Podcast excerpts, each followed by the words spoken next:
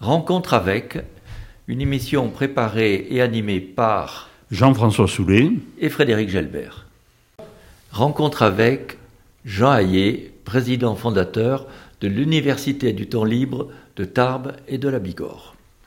Bonjour, j'aimerais avant qu'on commence donc l'entretien avec Jean Hayet, puisque c'est la première émission de cette série, euh, qu'on la mette sous le patronage d'un illustre homme de radio de Bigorre.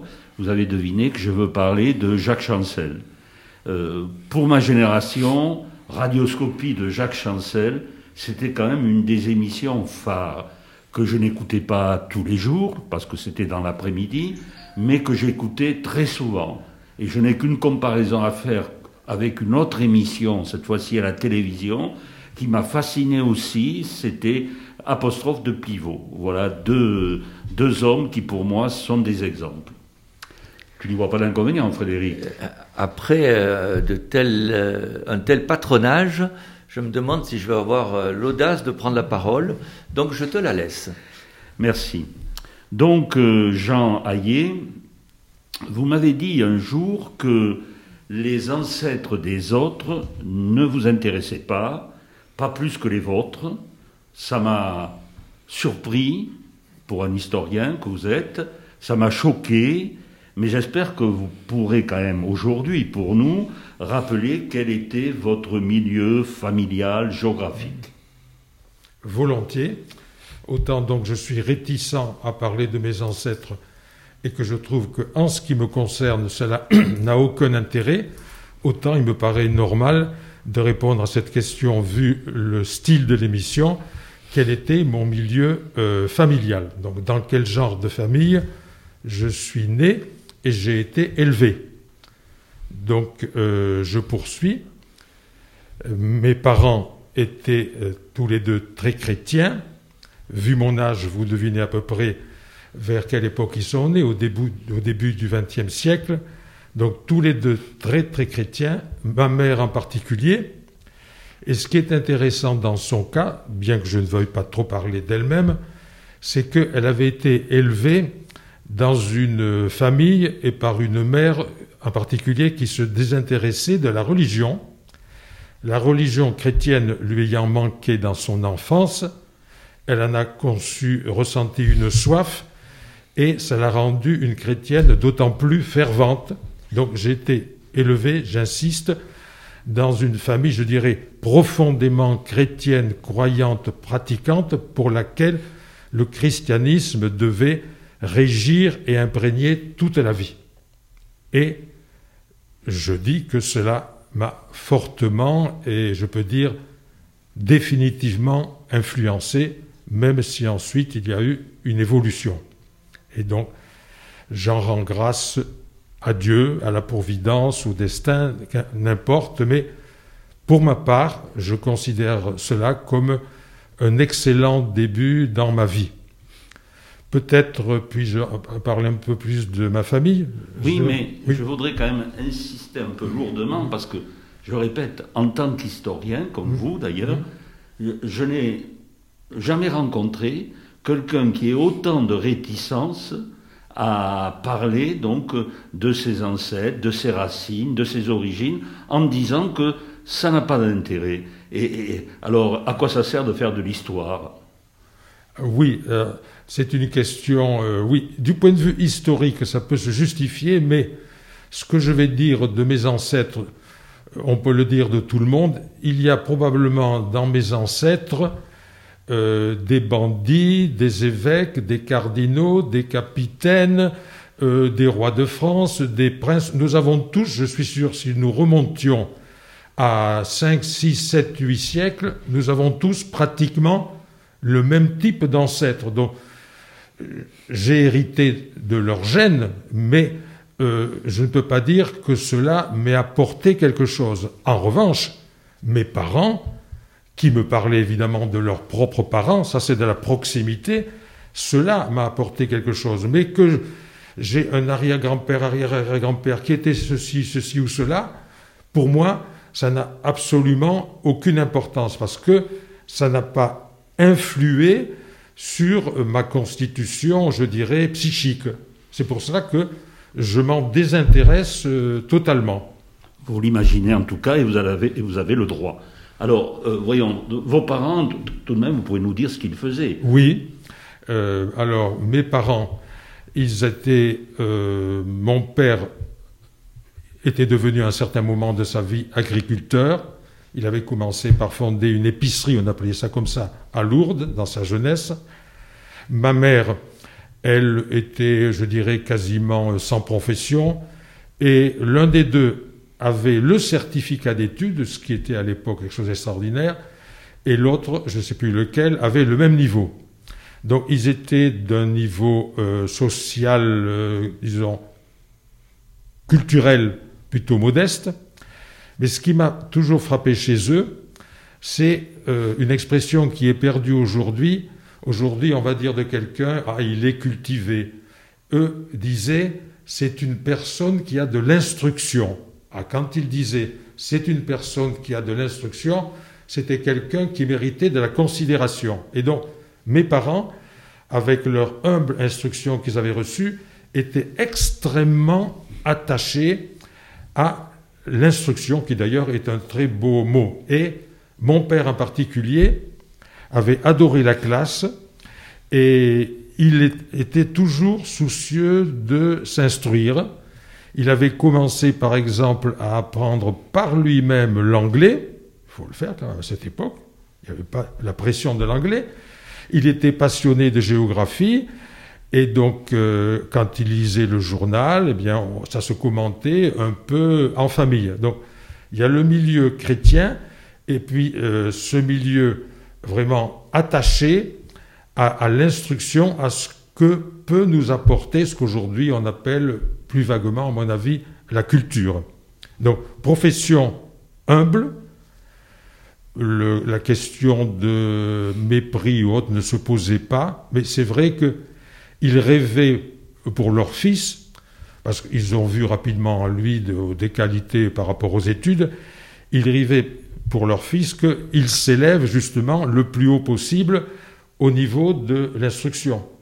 Et quand j'ai entrepris mes études supérieures, mon père n'avait peut-être pas besoin de me pousser, mais il me disait toujours, tu es arrivé là, tu vas plus haut. Quand tu seras là, tu iras encore plus haut. Donc cette volonté de monter je dirais non pas dans l'échelle sociale, je, ne crois pas que c'est ce qu'il envisageait, de monter au niveau maximal d'instruction que l'on peut atteindre. Et c'est encore une chose qui m'a beaucoup marqué. Milieu modeste, disons humble. Euh, mon père, quand il est devenu agriculteur à l'âge de 40 ans, ne connaissait rien à l'agriculture. Ça aussi, ça m'a beaucoup frappé. Voilà un homme de 40 ans qui démarre à zéro, qui ne connaît pas l'agriculture et qui, à la fin de sa vie, est devenu un parfait agriculteur. Je ne sais pas si j'ai répondu. Vous, étiez fils unique Non. Euh, mes parents ont eu quatre enfants, une sœur aînée euh, qui est morte malheureusement euh, très jeune, à l'âge de 8 ans, qui a été un drame familial épouvantable comme on peut s'en douter. Ensuite, une seconde sœur qui vit encore, qui a 4 ans de plus que moi. Donc, euh, moi j'ai 83 ans. Donc, elle va faire demain précisément, justement, 87 ans. Monique. Ensuite, moi. Et ensuite, ce que j'appelle une petite sœur qui a 4 ans de moins que moi. Donc, nous sommes encore euh, trois enfants euh, vivants. Et ma mère qui était qui rêvait d'avoir une famille nombreuse, donc on a eu quatre au total, on a perdu une, et elle a fait plusieurs fausses couches. Donc, on a vécu dans une famille, disons, qu'on pourrait qualifier presque de nombreuse. Et alors, vous, étiez enraciné dans la Bigorre ou est-ce que vous aviez des attaches d'autres, régions? Alors, sans trop euh, aller du côté des ancêtres, ma mère était d'origine parisienne, mon père était d'origine et vendéenne et béarnaise, béarnaise comme le dit le nom Hayé d'ailleurs, vendéen du côté de sa mère, béarnais du côté de son père. Mais il, a, il est né et il a passé son enfance en Vendée, à La Roche-sur-Yon. Et ce sont les hasards de la vie qui l'ont mené euh, à Lourdes d'abord, où il a fondé une épicerie. et qui l'ont mené ensuite dans les Landes près de Dax. Donc moi j'ai quitté Lourdes à l'âge de 8 ans et à partir de l'âge de 8 ans j'ai vécu dans les Landes si bien que je peux dire que mon milieu géographique d'enfance ce sont les Landes. les hasards évidemment qui les ont euh, conduits là et c'est là près de Dax que tous les deux euh, d'ailleurs euh, sont morts. Alors vous avez fait vos études secondaires où? Même primaire d'ailleurs. Alors, primaire, donc, puisque j'ai quitté Lourdes à l'âge de 8 ans, je les ai faites à Lourdes, d'abord chez les sœurs, ensuite chez les frères des écoles chrétiennes. À l'âge de 8 ans, donc en 45, les hasards de la guerre amènent ma famille exactement dans un lieu dit qui s'appelle le berceau de Saint-Vincent de Paul. C'est là, à 5 km de Dax, où est né Saint-Vincent de Paul. Il y avait là ce qu'on appelait un hospice de vieillards. C'est aussi beaucoup le mot EHPAD, je n'en sais rien. Il y avait là un orphelinat des filles où n'étaient pas que des orphelines. Il y avait là un orphelinat de garçons où n'étaient pas que des orphelins. Et il y avait là une école apostolique. Et donc, tout naturellement, à l'âge de 8 ans, j'ai été mis à l'orphelinat des garçons, quoique manifestement n'étant pas euh, orphelin. Donc, c'est là que euh, j'ai fait euh, mes études primaires à l'orphelinat des garçons dirigé par des sœurs et à l'école apostolique dirigée par des prêtres qu'on appelle Lazaristes, ce sont les fils de Saint Vincent de Paul. Donc jusqu'au premier bac, mes études là dans ce lieu dit le berceau de Saint Vincent de Paul. Et dans ce contexte, vous êtes devenu helléniste, est-ce qu'il y a déjà des prémices qui vous dans, cette, dans cette passion? Parce que quelque part, c'est une passion qui a rempli votre vie. Alors, je le dis sans vouloir dire de mal de mon professeur de grec, ce n'est pas lui, pas le moins du monde, qui m'a donné l'amour du grec. Alors je vais dire juste, ça me surprend, parce qu'en suivant votre cours, quand vous prononcez des mots en grec, vous le dites avec une telle gourmandise, vous les analysez, vous les disséquez avec un tel plaisir, que je m'étais dit, c'est par la langue qu'il est arrivé à la passion de la culture grecque. Et non, ce n'est pas par lui. Euh, j'aimais, disons, toutes les études. Euh, j'aimais particulièrement la langue espagnole, euh, où j'excellais. J'aimais bon, le reste, le français, le latin, tout le reste. J'aimais moins le grec parce que mon brave professeur de grec, euh, à son insu, avait tout fait pour que je n'aime pas le grec. voilà. Donc, euh, quand j'ai eu mon premier bac, je ne dirais pas ce à quoi je songeais, mais en tout cas, euh, le grec n'était pas du tout dans mes matières favorites. Alors, peut-être j'en reparlerai ensuite, il y a eu ensuite quelqu'un qui m'a donné l'amour du grec.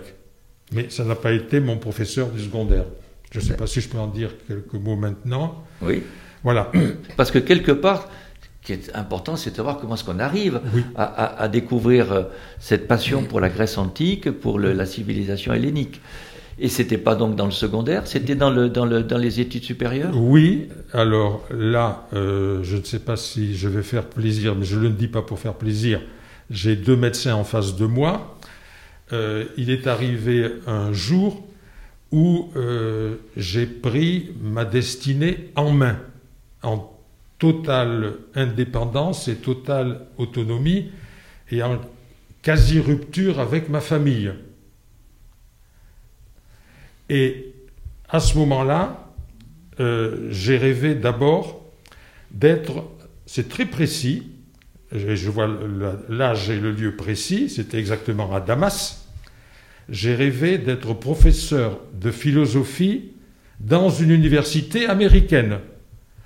Pour la bonne raison que j'ai, dès que j'ai eu le contact avec la philo, j'ai adoré ça. La deuxième raison, c'est que profitant de mon séjour à Damas, j'en dirai peut-être quelques mois ensuite, j'avais appris l'anglais par moi-même, ne l'ayant pas appris euh, à l'école. Et après un an d'études d'anglais avec euh, moi comme professeur, je m'étais dit, tu es apte à aller en Amérique et à aller enseigner la philo que tu aimes dans une université américaine. Et je dois dire que ça a failli se faire. C'est le pur hasard qui a, produit que ça ne s'est pas fait. Donc ça, ça a été ma première, euh, mon premier rêve. Là, on est un tout petit peu perdu. On, était à Dax, et après on part, à, on part après le bac, on part où? On part à, on part à, quel endroit? Eh euh, Après le bac, euh, comme mes parents étaient très chrétiens, j'entreprends des études théologiques. Et au bout d'un certain temps, il faut faire son service militaire. Et on fait des études théologiques en, pensant rentrer dans les ordres ou avec d'autres Oui, en pensant entrer dans les ordres, précisément, oui, euh, selon le vœu très cher de ma mère qui rêvait d'avoir un fils prêtre. Donc on a effectivement un parcours qui, nous surprend. Oui, euh, ça a un certain intérêt, oui. Et donc, je suis entré dans ces études. Arrive le service militaire on m'envoie ce qu'on appelle la coopération. Et à cette époque-là, nous sommes à la fin des années 50. Du point de vue historique, euh, M. Soulet le connaît très bien, ce problème. Dans le Proche-Orient, le rayonnement de la France se faisait par les congrégations religieuses, surtout à cette époque. Donc, j'ai été envoyé en coopération, d'abord près de Beyrouth, exactement dans la montagne libanaise, dans un petit séminaire maronite. Peut-être, je l'explique pour les auditeurs, les maronites, ce sont des catholiques soumis au pape qui suivent le rite maronite avec comme langue liturgique le syriaque. Dirigé par les jésuites, là j'étais euh, préfet d'une division selon le système jésuite, ça ça a été la première année. Deuxième année, j'ai été envoyé à Damas dans le vieux quartier chrétien Baptouma où les lazaristes avaient une école. J'ai fait à l'âge de 20 ans mes premières armes dans l'enseignement. Et c'est donc au cours de cette année où j'avais ma totale liberté puisque j'étais un laïc en service militaire parmi ces religieux que effectivement j'ai appris l'anglais et que j'ai rêvé d'être euh, professeur de philosophie aux États-Unis. Donc là, on est encore loin de la Grèce. Oui, toujours loin. Comment est-ce qu'on y arrive? Eh bien, encore par un autre détour. Mes deux années au Proche-Orient, je m'interromps, euh, parce que j'étais un petit landais, un petit landais de l'époque, euh, c'est quelqu'un qui ne connaît rien.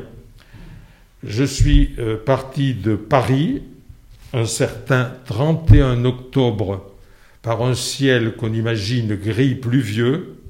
J'ai pris l'avion vers minuit. Je suis arrivé à Beyrouth huit heures plus tard, un soleil éclatant. Je sors des brumes hyperboréennes, comme diraient les Grecs. J'arrive sous le soleil radieux du Liban. Ça, c'est le premier choc. Le deuxième choc, J'en parle parce que c'est important par rapport à, ce que je suis devenu. Je sors d'un ensemble familial et autres extrêmement strict, euh, fermé, confiné, euh, voilà, plein d'interdictions, etc. J'arrive au Liban et je vois qu'au Liban, tout est permis. J'exagère un peu, mais c'est l'ambiance. C'est tout le contraire de ce que j'avais connu et j'apprends rapidement un mot arabe clé qui est maléchi. Ça va pas. Nous sommes ici au studio d'enregistrement, tout d'un coup, tout casse. Le Libanais va dire maléchi, ça ne fait rien. On va trouver un arrangement. Donc, à tout problème, il y a la loi qui interdit ça. Oui, mais moi, je veux aller là où la loi m'interdit d'aller. Maléchi, ça fait rien, on va y arriver quand même. Donc, tout d'un coup, ça vous élargit l'esprit, vous vous dites les interdictions, on peut les envoyer balader, on les garde, oui, comme des piliers, puis on slalom au milieu. Donc, du point de vue choc intellectuel, ça a été euh, très fort. Je m'étais un peu écarté de mon non, non, mais c'est très, très, clair. Quelque part, le soleil, la liberté, est-ce que c'est la découverte du monde méditerranéen pour un Landais? Ah oui, ah oui. Et ça a été très très fort, et c'est pour cela qu'en dehors du grec lui-même, je suis très attaché au monde méditerranéen et proche-oriental, qui pour moi, que, ce soit des chrétiens ou des musulmans, il y a quand même une, mentalité, on peut dire, euh, identique. Et donc ça m'a, ça a élargi l'esprit de ce petit Landais de rien du tout qui ne connaissait rien et qui était enfermé vraiment dans une sorte de prison intellectuelle. Ça m'a élargi totalement l'esprit. Et ça a été le début peut-être de votre goût pour les voyages. Aussi, oui, parce que c'est extraordinaire. Quand on se replace à l'époque, c'était exactement en 58. Qui voyageait Qui prenait l'avion Et donc, moi je suis parti, je dirais, à l'aventure tout heureux. Je sais parce que c'est le Liban, allons-y. Voilà. Et donc j'ai passé un an au Liban, un an à Damas, découverte de l'Orient. Mais je reviens à mon parcours. Ayant donc raté d'un cheveu par l'effet du hasard le fait d'être prof de philo aux États-Unis, je... pourquoi, pourquoi ça n'a pas marché? Ah, le, pur, Une histoire de, comment, de calendrier postal. J'étais en correspondance avec quelqu'un à Paris euh, qui euh, savait que je voulais être, euh, ce que je viens de dire, prof de philo en Amérique, qui été en relation avec une famille américaine prête à héberger quelqu'un comme moi. Et puis malheureusement, quand j'ai pris la décision de, il m'a dit, ces gens-là ont déjà trouvé quelqu'un. Le hasard pur. Et ça aussi, c'est quelque chose sur quoi je voudrais revenir ensuite, à quel point je suis convaincu que c'est le hasard, beaucoup plus que nos rêves et beaucoup plus que nos décisions, que c'est le hasard qui, je dirais, dans mon cas, heureusement, gouverne nos vies. Ça, ça n'est un exemple. Mais je reviens parce que je, faisais allusion aux deux médecins que vous êtes. J'arrive à Paris, bon, je me dis, l'Amérique, c'est fini. Enfin, j'ai essayé un peu, mais j'avais pas d'argent, donc c'est fini. Eh bien, tu vas être chirurgien. Je rêve pas médecin, chirurgien. Alors je vais me renseigner et on me dit, ah, mais pour faire des études médicales, il va y avoir des maths. Ah, les maths n'étaient pas trop mes amis. Ne faisons pas l'imbécile, tu vas pas te heurter au mur des maths. Eh bien, exite la carrière de chirurgien. Et il faut que tu choisisses quelque chose. Et c'est là que j'ai choisi un peu au hasard, aller ce qu'on appelle les lettres classiques. Pour, en réfléchissant quand même un peu à la question, euh, la philo vous t'intéresse, mais tu voulais la faire aux États-Unis.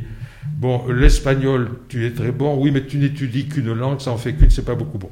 Et donc, avec les lettres classiques, tu vas étudier outre le français, du latin, du grec.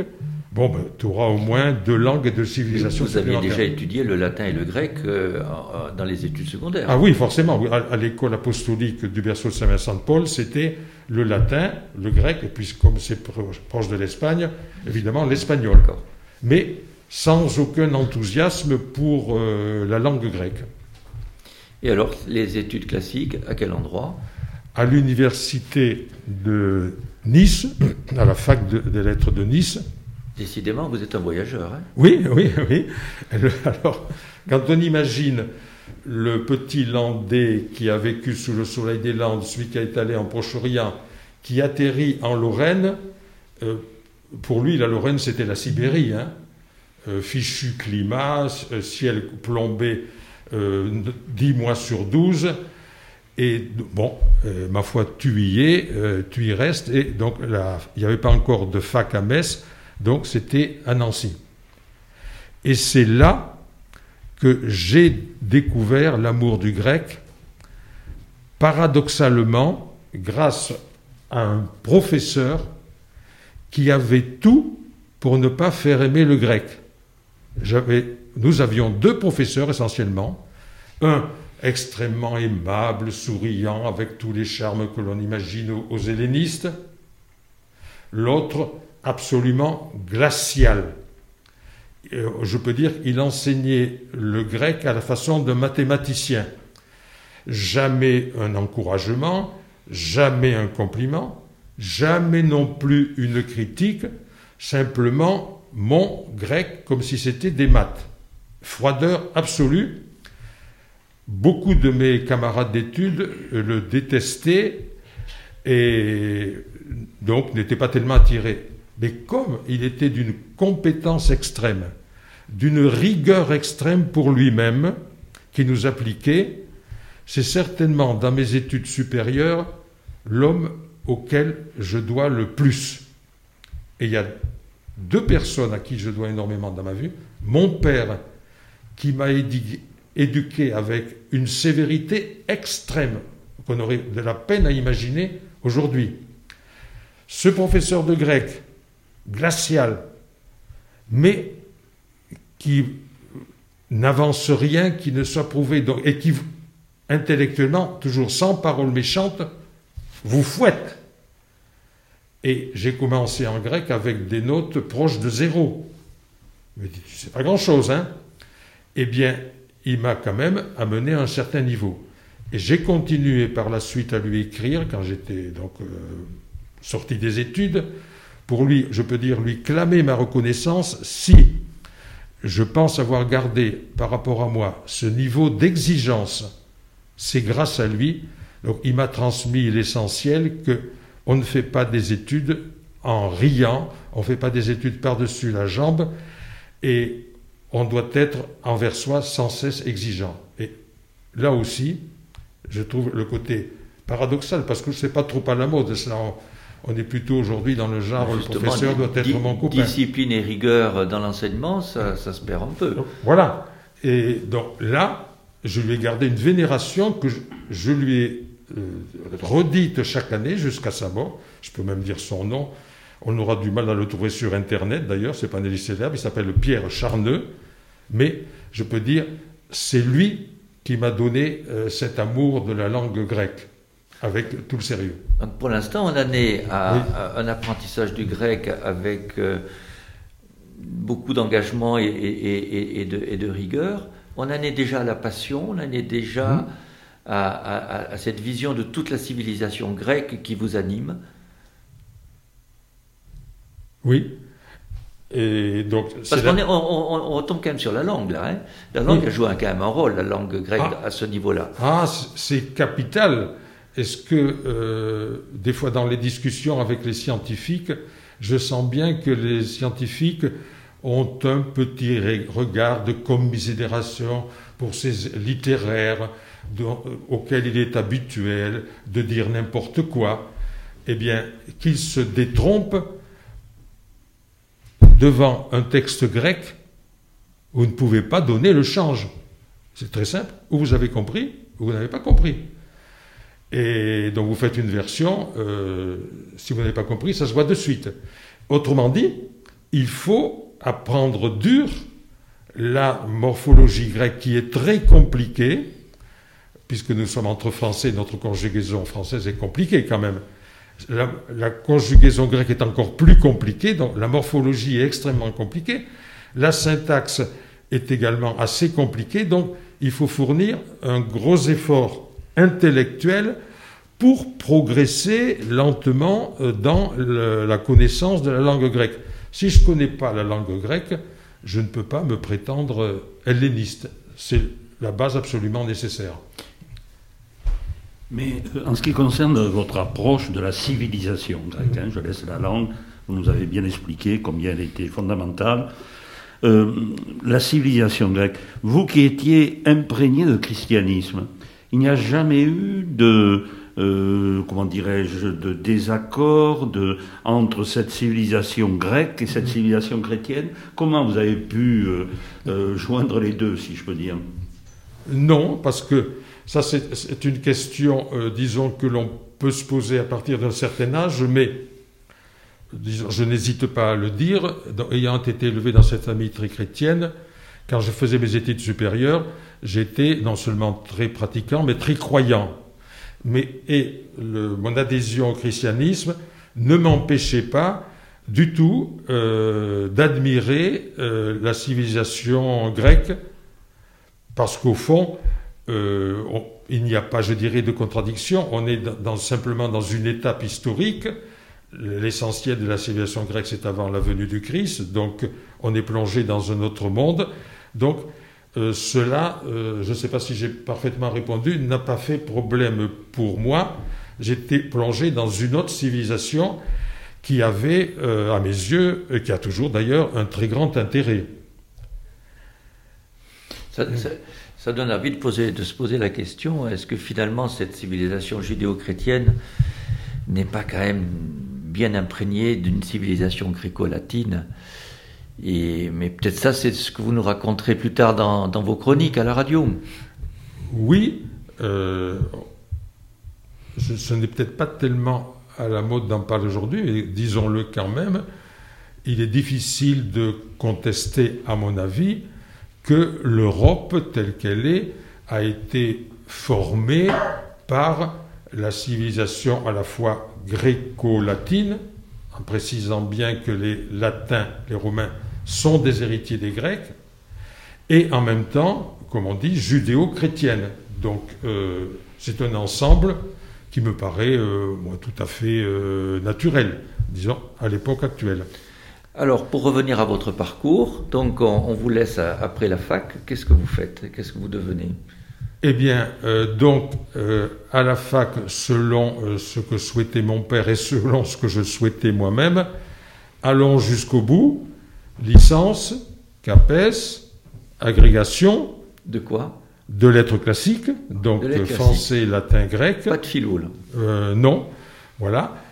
Mais je gardais en moi la- l'amour de la philo.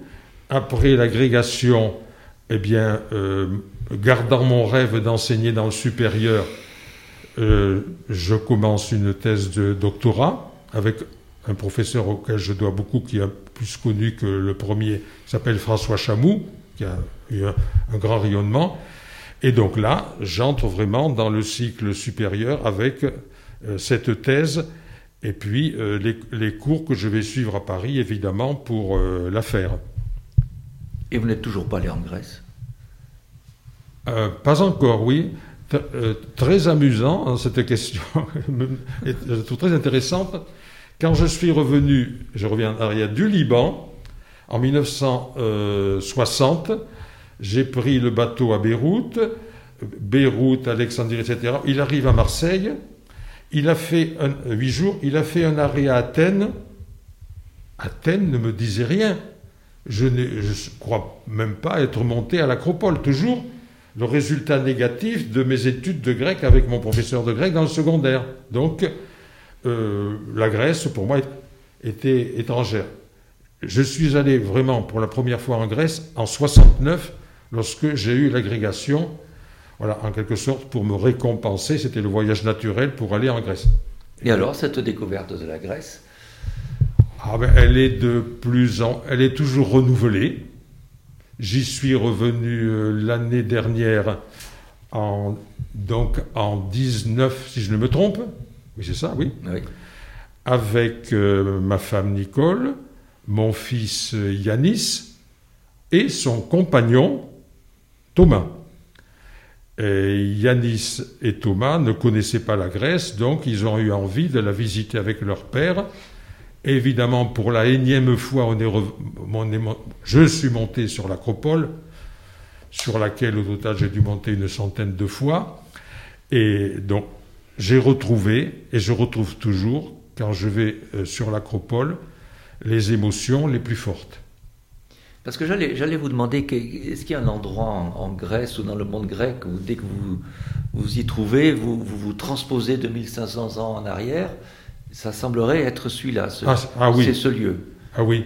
Qu'est-ce que ça vous évoque, ce, ce lieu? Ah, cela m'évoque exactement la même chose, cela provoque, je dirais plutôt chez moi, exactement la même chose que cela a provoqué chez un philosophe que j'aime bien, qui est l'un de mes pères spirituels, si l'on peut dire intellectuels, si on peut dire spirituel, qui est Marcel Conche, qui est un athée déclaré. Et donc ça, je trouve ça intéressant, en dehors du fait de Jean Hayet, quelqu'un qui a reçu une éducation chrétienne. Et comme on me l'a dit un jour, d'une façon très judicieuse, on m'a dit, vous êtes fondamentalement, chrétien. Oui, je suis fondamentalement chrétien. Et ce Marcel Conche, lui, il est fondamentalement, raisonnablement athée, et sereinement athée. Quand il est allé pour la première fois en Grèce, il raconte cela. Il a contemplé l'acropole du haut d'une des collines en face. Il était en quasi-extase. Eh bien, c'est exactement ce que j'ai ressenti la première et que je continue à ressentir parce que l'acropole, pour lui comme pour moi, est vraiment le symbole, l'essence représente l'essence de tout ce que nous aimons en Grèce. Lui, en tant que philosophe, il admire chez les Grecs les philosophes grecs, que j'admire aussi. Il aime chez les Grecs tout ce que les Grecs lui ont apporté, et tout cela, c'est symbolisé par l'acropole. On pourrait presque faire la comparaison. Un chrétien fervent qui va à Lourdes, qui va à Rome, un helléniste fervent comme lui et moi, qui voit l'acropole, c'est la même réaction. Donc c'est un lieu où, la beauté du lieu, mais, tout ce qu'il représente vous, éclate à, la figure. On vous a quitté, donc euh, vous rentriez dans l'enseignement supérieur. Alors, par où êtes-vous passé avant de, venir de revenir dans les, dans les Pyrénées? Eh bien, euh, j'ai, après l'agrégation, j'ai été nommé euh, dans un lycée de Metz, où j'ai enseigné un an. Au bout d'un an, on m'a proposé un poste d'assistant à la faculté des lettres de Metz qui venait d'être créée. Et je, là, j'enseignais du grec et du latin. Et euh, j'ai été euh, quatre ans assistant de grec à la faculté des lettres de Metz. Après, nous revenons au voyage. J'ai l'occasion d'aller en Tunisie. Mon directeur de thèse, François Chamou, me propose un poste à la fac des lettres de Tunisie. Pourquoi faire? J'en savais trop rien. Il me le propose, j'y vais, je fonce, et donc j'ai passé deux ans en Tunisie, à la fac des lettres, à enseigner l'histoire grecque aux Tunisiens et même à enseigner le grec à des Tunisiens, ce qui peut paraître euh, assez bizarre. Donc quatre ans à la fac de Metz, deux ans à la fac de Tunis, après ça, retour dans le secondaire pour quelques années. Et enfin, en 81, je me rapproche, le pur hasard me nomme à la fac de Pau. Et là, nous nous rapprochons évidemment de la Bigorre. Je dis bien le pur hasard parce que je ne voulais pas euh, euh, être à Pau. On a cru me faire plaisir. Ah, tiens, puisqu'il est natif de, de Lourdes, on va le mettre à Pau. Euh, non, on m'a nommé à Pau. Et donc de 81 à ma retraite, en 2001, j'étais donc prof de grec à la fac, exactement maître de conférence de grec à la fac de Pau. Vous enseignez la langue La, langue, l'histoire, la, ah, civilisation. Donc, euh, comme M. Soulet le sait très bien, le professeur dans le supérieur, il a la faculté de déterminer son programme. Il enseigne ce qu'il veut dans son programme. Donc, j'enseignais tout cela à la fois. Donc c'est toute une vie d'enseignement qui est plongée dans, dans la Grèce antique, mmh. la langue, la philosophie, l'histoire. Et quand vous allez en, Grèce actuellement, est-ce que vous, vous, arrivez à comprendre le, grec moderne? Là, c'est mon grand regret, et on en parlera sans doute, euh, ça va m'amener à la création de l'université du temps libre. Ben, voilà, la transition est trouvée, merci. Par contre, on ne voit pas comment on y arrive, mais allons-y. oui. Donc, euh, avant la retraite, je me disais, quand tu seras à la retraite, tu te mettras sérieusement à l'étude du grec moderne, pour lequel je n'avais pu faire que quelques légers progrès. Parce que, je le dis très rapidement, le plus grand helléniste de France, s'il n'apprend pas le grec moderne, il débarque en Grèce, il ne peut ni comprendre ni parler. Ça demanderait des explications, mais ça c'est un fait. On peut savoir parfaitement le grec moderne et ne pas être capable de parler. Et donc, mon rêve c'était, tu veux, tu vas aller en Grèce, tu vas finir tes jours en Grèce, être enterré dans ta terre spirituelle, la Grèce.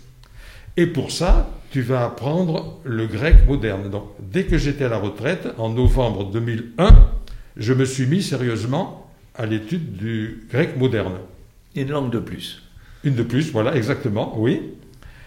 Et on y est peut-être à l'UTLTV, eh à l'Université du temps libre, voilà. Donc je m'y attelle très sérieusement, j'étais très heureux, je le travaillais ardemment, toujours avec cette perspective. Mais il s'était trouvé qu'en 2002, donc un an après mon début de retraite, les circonstances, je dis bien là aussi, les circonstances m'avaient amené à être le président de l'UTLA, l'Université du temps libre d'Aquitaine de Pau. Et alors pourquoi tu passais déjà un pied dans l'Université du temps libre? Alors quand j'étais euh, prof à la fac des lettres, je voyais des affiches Université du temps libre de Pau. Qu'est-ce que c'est ce truc-là?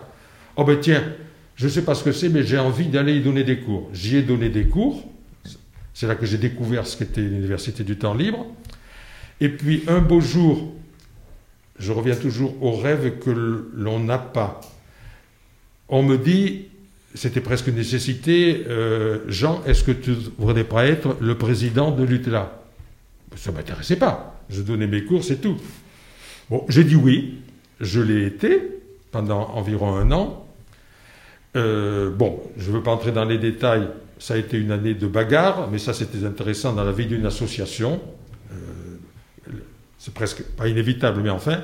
Mais du coup, il y a des gens qui m'ont connu comme euh, président de l'UTLA Pau. Alors juste, quand même, revenons là-dessus une, une, question, parce qu'on ne devient pas président d'une association sans être particulièrement sensible au but de cette association. Qu'est-ce qui vous intéressait dans l'université du temps libre, dans l'UCLA Je dirais rien. sinon, vraiment, sinon de rendre service. On m'a dit, on a besoin d'un président, est-ce que tu veux l'être? Je ne connaissais rien de rien au fonctionnement. J'ai donné des cours, je connaissais rien du tout. Je connaissais même pas les statuts. J'ai donné des cours. Est-ce que tu veux être président? Oui. Pour rendre service. C'est tout. Comme quoi le, destin est curieux. Oui, oui je reviens un peu à l'un de mes thèmes favoris. Je n'avais pas le moindre du monde envisagé d'être président. Ça ne m'intéressait pas. Et donc, je dis oui, un peu rapidement, peu importe. Je me dis, puisque tu es président, lis donc les statuts. Et là, je découvre les statuts, je découvre la fonction, et puis euh, je m'attelle à la tâche. Donc, le pur hasard. Et si je reviens aux propos par rapport à, à, Tarbes. donc ça c'était en 2002. L'une des personnes qui fréquentait euh, l'université du temps libre de Pau, qui s'appelle Henri euh, Cahuzac, me dit un beau jour, Monsieur Hayet, est-ce que vous ne pourriez pas fonder une université du temps libre à Tarbes? Parce que lui, qui était tarbé, était obligé depuis plusieurs années d'aller à Pau il rêvait depuis longtemps qu'il y en ait eu un table. Il me flanque une bombe sur la tête. Moi, j'étais dans mon grec moderne avec la perspective d'aller en Grèce. Il me propose ce truc-là qui, a priori, ne m'intéresse pas, c'est pas mon but.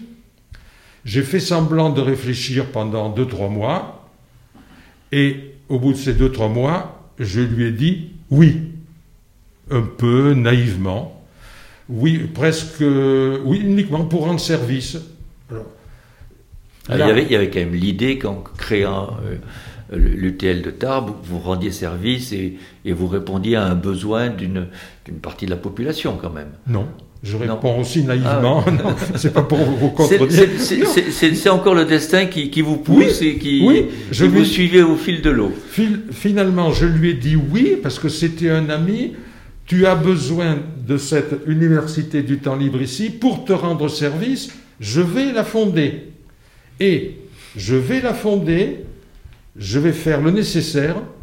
Quand je l'aurai fondée, bye bye, j'ai fondé, j'ai mis la maison en place, moi je dégage, je me remets à l'étude de mon grec moderne avec ma perspective de vivre en Grèce.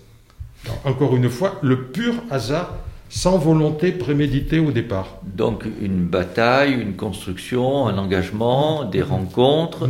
Vous arrivez à, donc à fonder cette, université du temps libre, elle, se, lance. Ça a été dur comme, comme euh, construction? Pas le moins du monde. En disant cela, je pourrais avoir l'impression de me vanter. Je lui ai dit oui en octobre. En mars suivant, elle était fondée. 22 mars exactement. Elle était fondée, et quand elle a été fondée officiellement, par l'adoption des statuts la Constitution d'un CA, etc., etc., tout était pratiquement déjà en place. Donc en six mois, j'avais fait toutes les rencontres, tout ce qu'il fallait. Je dirais presque, oui, en me jouant, ça m'a amusé, puisque j'avais comme idée derrière de partir après l'avoir fondé. C'est beaucoup plus tard que mon fils m'a dit, mon jeune fils Yanis, m'a dit, mais papa, tu fondes l'université du temps libre. Il faut quand même que tu en deviennes le président. Ah, je lui dis oui. Ce qu'il dit, c'est quand même pas bête. Ça serait dommage, après avoir euh, construit la maison, de partir et de laisser les gens se débrouiller. et puis il fallait faire fonctionner. Quelque part, vous étiez le mieux placé pour, euh, pour lancer, oui, voilà, ça a joué. lancer cette association. Non, je veux juste faire une petite parenthèse, intervenir en tant qu'historien, parce que, donc, avec beaucoup de franchise, d'honnêteté, ça fait partie des grandes qualités de Jean Hayet, il nous dit que la fondation a été très facile. Or, comme moi, euh, par hasard, je connais les tentatives qui avaient été faites jusque-là, depuis les années 1970, que j'avais suivi de très près, de très près, c'est pas le lieu euh, de, les rappeler, je peux vous dire que j'en avais conclu, euh, durant ces 30 années, que à Tarbes, ce n'était pas possible, dans le contexte actuel, de créer ce type d'établissement.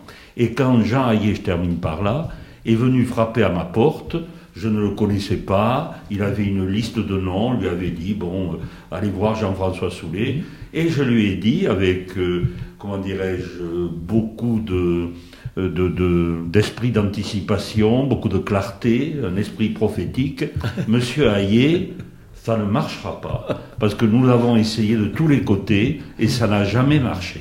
Et il m'a dit, au revoir, Monsieur Soulet, je vous remercie, euh, à bientôt. Et, pourtant, c'est quand même une idée qui est née dans les années 70, si je ne me trompe pas, et, qui, a, qui, s'est répandue à une rapidité extraordinaire. Pas qu'en France, je crois dans le monde entier, donc ça correspond bien à, un mmh. besoin, mmh. Ça a, eu, une utilité, et c'est à la fois euh, un, plaisir et, une très bonne façon de vieillir que d'aller à l'université du temps libre. Mmh. Là, nous, arrivons, disons, à des convictions. Je reviens à mon thème du hasard. Ce sont des convictions qui sont les miennes maintenant et que je n'ai acquises que euh, pas en la fondant, mais en exerçant la présidence pendant huit ans. Là, je me suis rendu compte d'une chose extraordinaire, que diriger une université du temps libre, mais c'est le plus beau cadeau que puisse vous faire le ciel, parce que vous vous rendez je vais jusqu'à cette exagération qui est ma, conviction. Jean-François Soulet, les, les, bras au ciel, il faut dire que le ciel lui est tombé sur la tête. oui, donc non, je, réaffirme, cette, parce que je réaffirme simplement du vécu, hein, ce qui vaut pour moi peut très bien ne pas valoir pour les autres. Et donc, assez rapidement, et ça n'a pas cessé, je me suis rendu compte d'une chose très simple. Tu as créé quelque chose. Tu vois les gens là qui viennent au cours. Par exemple, concrètement, ça se passait à l'IUT, j'allais mettre les affiches, etc. Les gens me connaissaient plus ou moins, mais je me disais, mais tu te rends compte un peu euh, de ce que tu as fait? Mais ces gens, ils viennent là parce qu'ils sont heureux. Donc, la chose est très très simple finalement. Y a-t-il un plus grand bonheur que de donner du bonheur aux autres? C'est un petit peu ce que j'ai mis en en-tête de mon récit euh, que j'ai fait de la création de l'Université du temps libre, la très belle phrase du père jésuite Sérac en Inde qui dit Tout ce qui n'est pas donné est perdu. Je suis convaincu de la vérité profonde de cela notre seul bonheur, le seul vrai bonheur à mon avis, c'est quand vraiment on donne et qu'on se perd dans ce qu'on donne. Donc l'université du temps libre, y participer, la diriger et y participer avec des responsabilités, je trouve que c'est une tâche vraiment exaltante. On vous suit entièrement euh, là-dessus et, en particulier, vous avez fait le choix d'une association plutôt que d'avoir euh, euh, être une petite appendice d'une université. Et effectivement, ça rentre plus dans cette démarche de, de, donner, de, de s'engager, de, bénévolat. C'est comme ça que vous voyez l'université du temps libre? Ah oui, ah oui. Et, de plus en plus, euh, le, comment, le bénévolat euh, la fait vivre. Elle, elle ne vit que par l'esprit euh, du bénévolat. Ça, ça, pour moi, c'est certain. Et c'est, même à mon avis, c'est ce qui la distingue peut-être d'à peu près toutes les autres, parce que j'en connais un certain nombre.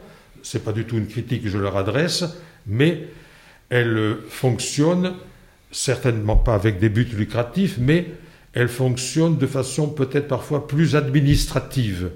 Or, ici, à mon avis, ce n'est pas l'esprit administratif qui domine, c'est un autre esprit. Et ça, c'est le véritable esprit qui, l'a fait vivre. La vie associative, on ah est tous rencontrés, ah on est proches, on est solidaires. Tout à fait. Jean-François. Oui, parmi euh, les qualités majeures de cette institution que Jean Hayet fonde, et après coup, combien de fois, euh, entre nous, là, le bureau actuel, nous, nous, rendons hommage à Jean Hayet pour dire que, dès le départ, il a su donner quelques principes majeurs, des principes simples, mais des principes fondamentaux. Par exemple, autofinancement.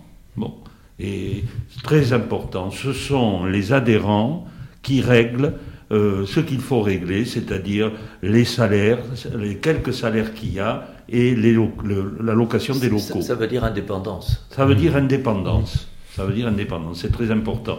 Ensuite, je dis un peu en vrac, tel que ça me vient, le fait qu'il y ait un équilibre euh, entre les activités physiques et les activités intellectuelles. Mhm. Aucun mépris. Les randonnées, la gym, etc., c'est aussi important que l'enseignement du grec ou de l'histoire. Mhm. Et il faut que ça reste ainsi. Euh, donc ceci, c'est déjà des principes euh, fondamentaux.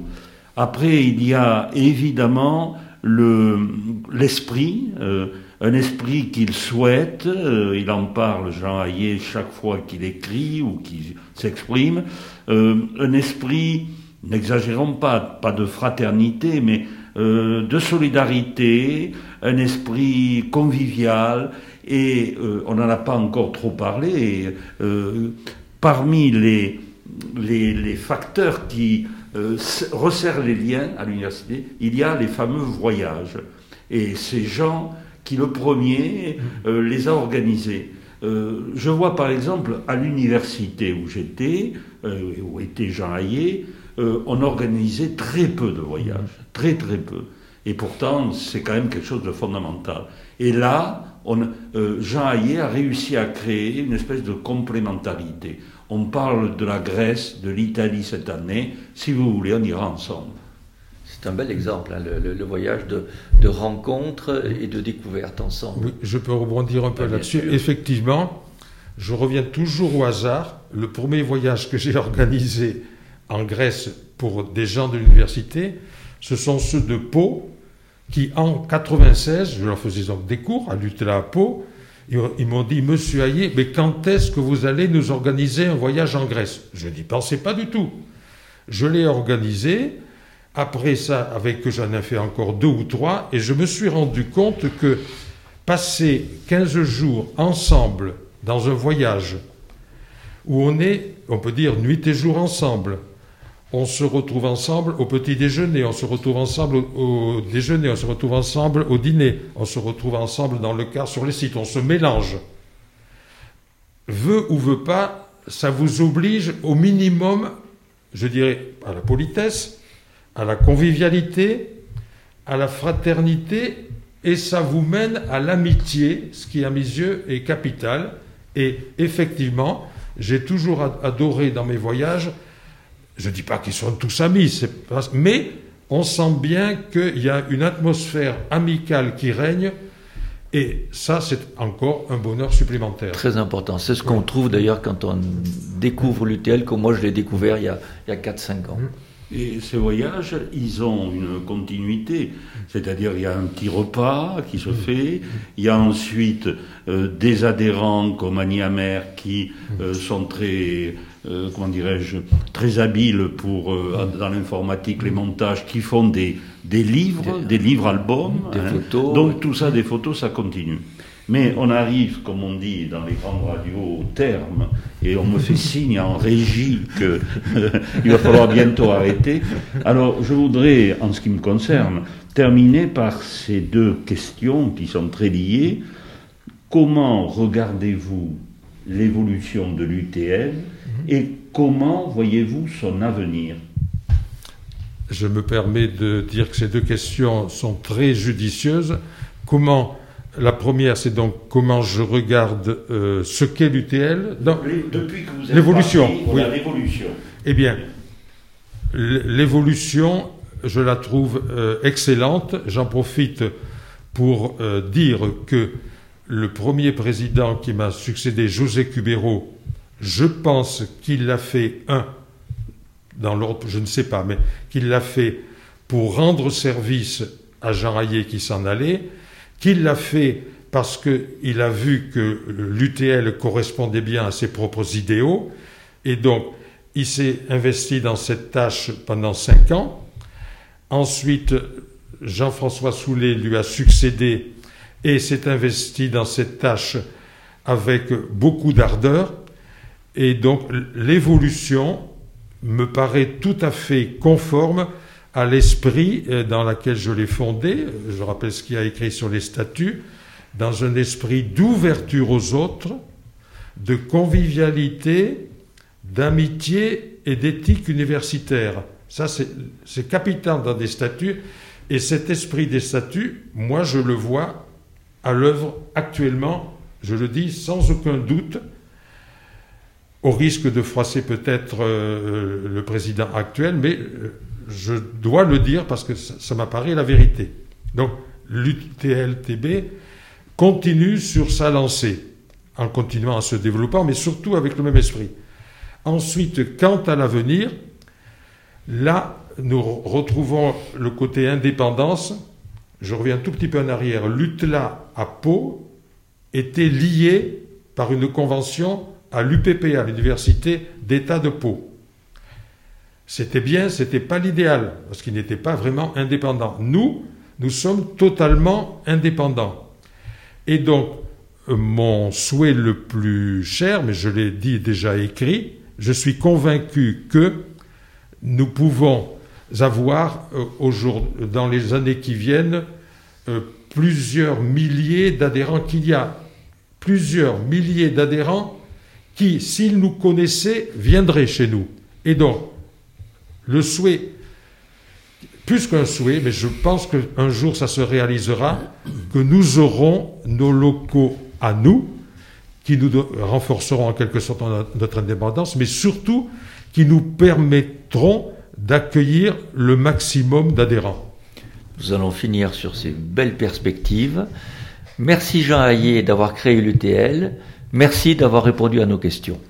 Je vous remercie à vous également qui vous dévouez pour l'UTLTB.